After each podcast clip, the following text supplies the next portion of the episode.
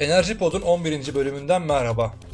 Bu bölümde son dönemde yeniden gündeme gelmeye başlayan Avrupa Birliği ve ABD arasındaki enerji sorunlarından bahsetmeye çalışacağım. Ekim ayında Fransız enerji devi Engie'nin ABD'den 7 milyar dolarlık LNG satın almasını askıya alması ve ABD'nin tüm yaptırım testlerine rağmen e, Rusya'dan 55 milyar metreküp gaz taşıyacak Kuzey Akım 2 projesinin inşaatına e, yeniden başlanması e, hakkında biraz konuşmak istiyorum. Öncelikle Engie'den başlayalım. E, Fransız hükümeti Engie şirketinin %23.6'lık hissesine sahip. Bu demek oluyor ki Engie'nin politikaları, bazı e, adımları, kritik adımları Fransız hükümetinin katkısıyla, yönlendirmesiyle şekilleniyor.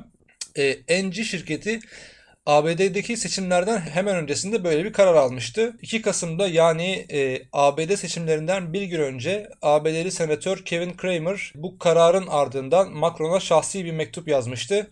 E, bu mektupta da e, söz konusu kararın genel olarak ABD-Fransa ticari ilişkilerine zarar vereceğini söylemişti. İptal edilen anlaşma gerçekten kritik bir anlaşma. Bunun ekonomik boyutu ve siyasi boyutu e, ele alınmalı. 20 yıllık ve 7 milyar dolar değerindeki bir e, kontrattan bahsediyoruz iptal edilen. Ancak aynı zamanda siyasi bir tutum da söz konusu. E, burada Macron'un e, dış politika yönünü e, aslında görüyoruz. ABD'den bağımsız e, Rusya'ya daha yakın demek doğru olmaz ancak Rusya'ya eskisi kadar mesafeli olmayan daha bağımsız e, bir ekonomi politikası ve savunma politikası izlemek istiyor Macron. Tabi bunda ne kadar başarılı olacak göreceğiz. Şu ana kadar çok fazla fazla başarılı olduğunu söylemek zor. Bu NG konusunda da aslında siyasi olarak Amerika ile anlaşamaması aslında Macron'un dış politika tercihleri e, olarak e, değerlendirilebilir. Şimdi Fransa'nın NG Fransa'nın kontratı iptal etmesindeki gerekçesi ABD gazının kirli olmasıydı. Yani emisyon değerleri e, Avrupa Birliği'nin hedeflerini karşılamıyor dendi. Ancak e, ABD cephesiyle Rus gazının e, karbon emisyonlarının daha yüksek olduğunu yani daha doğaya daha fazla zarar verdiğini e, ispat etmeye çalışıyor. Şu ana kadar başarılı olamadılar. Bu işin tabi Trump döneminde yaşanan kısmı. Biden yönetimi buna nasıl bir karşılık verecek bunu kestirmek biraz zor. Ee, Biden'ın geçiş ekibinde yer alan enerji ile alakalı iki ismi daha önceki programlarda biraz irdelemiştik. Ee, bu iki isim yeşil enerji destekçisi, yenilenebilir enerji destekçisi. Ancak e, bu iki ismin yani Avrupa ile yaşanan doğal gaz krizi konusunda nasıl bir e, tutum içinde olacaklarını kestirmek biraz zor açıkçası. E, bizim Dışişleri Bakanlığımızın enerji danışmanı var. Caner Can Bey. O da bu NG krizi konusunda sosyal medyada bayağı e, bu konunun üzerinde durmuştu. Ondan da biraz e, fikir aldım ben programdan önce. E, beni aslında bu programı yapmaya teşvik eden şey ABD Enerji Bakanı Dan Brulett'in e, kısa süre önce yazdığı bir makale oldu. O makalede biraz diplomatik dilin sınırlarını zorlayarak e, sert ifadeler e, kullanılıyor. E, Fransa'nın Engie şirketinde önemli hisseye sahip olduğu ABD gazının daha temiz olmasına rağmen e, bu kararın neden e, alındığı şeklinde ifadeler e, var. Brulet aslında bu yazıda kararın biraz siyasi olduğunu ima etmeye çalışıyor. E, çünkü Engie şirketinin Gazprom'un Fransa'daki ana partneri olduğuna dikkat çekiyor. Engie'nin 2031'e kadar Gazprom'dan gaz satın alma taahhütü bulunduğunu e, söylüyor ve Gazprom'un emisyon hedeflerini karşılamadığına e, aynı zamanda karşılamadığını belirtiyor. Şimdi burada e, aslında e, rakamlarla emisyon değerlerini karşılaştırarak e, Fransa niye Gazprom'dan alıyor bizden almıyor? Bunun arkasında başka bir politik düşünce var e, demeye getiriyor lafı. Şimdi Avrupa ile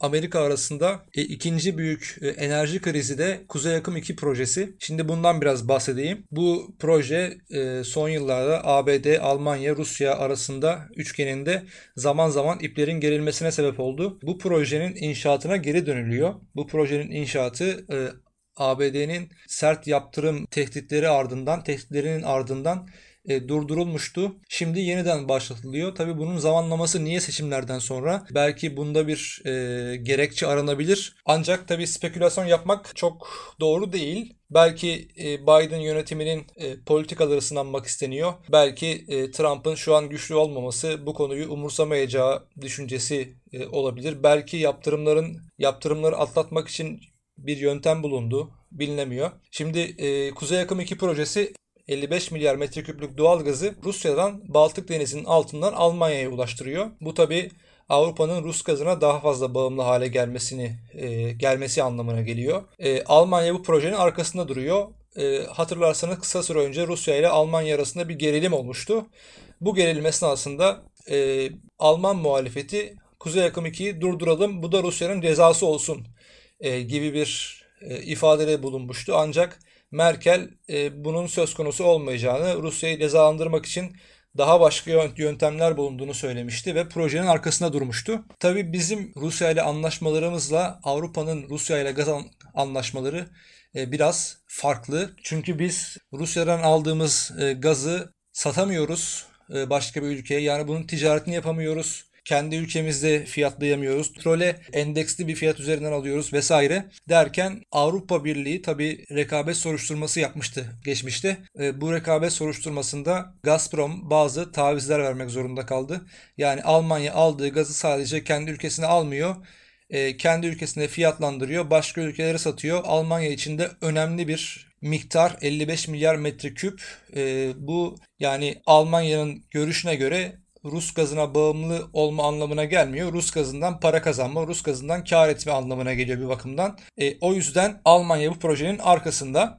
Şimdi inşaata yeniden başlanması ve ABD'nin yaptırım tehditleri e, nereye ulaşacak onu kestirmek biraz zor. E, ABD'nin yanı sıra Ukrayna, Polonya ve Baltık ülkeleri de projeye karşı çıkıyor açık bir şekilde. E, bunun nedeni de e, yeni bir boru hattıyla e, Avrupa'nın e, enerji arzının başka bir bölgeden sağlanmasıyla e, bu bölgelerin öneminin e, kaybolması söz konusu, bypass edilmesi söz konusu. Onun dışında tabi Avrupa'nın birlik olarak daha fazla yani bu 55 milyar metreküp çok ciddi bir e, rakam. Türkiye'nin yıllık tüketimi e, aynı zamanda. Bunun Avrupa'nın gaz e, talebine eklenmesi e, ve e, Avrupa'nın Rusya'ya daha bağımlı hale gelmesi, Rusya'nın elinin daha güçlenmesi ve e, Rusya ile Avrupa Birliği arasında Rusya ile NATO'nun aynı zamanda kriz halinde olduğu bölgelerde Avrupa Birliği'nin ve NATO'nun elinin güç, e, güçsüzleşmesi anlamına geldiği şeklinde yorumlanıyor. Bu iki mesele yakın dönemde Avrupa ile ABD arasındaki enerji krizinin e, enerji krizlerinin temsili olarak yorumlanabilir. Dinlediğiniz için çok teşekkür ederim.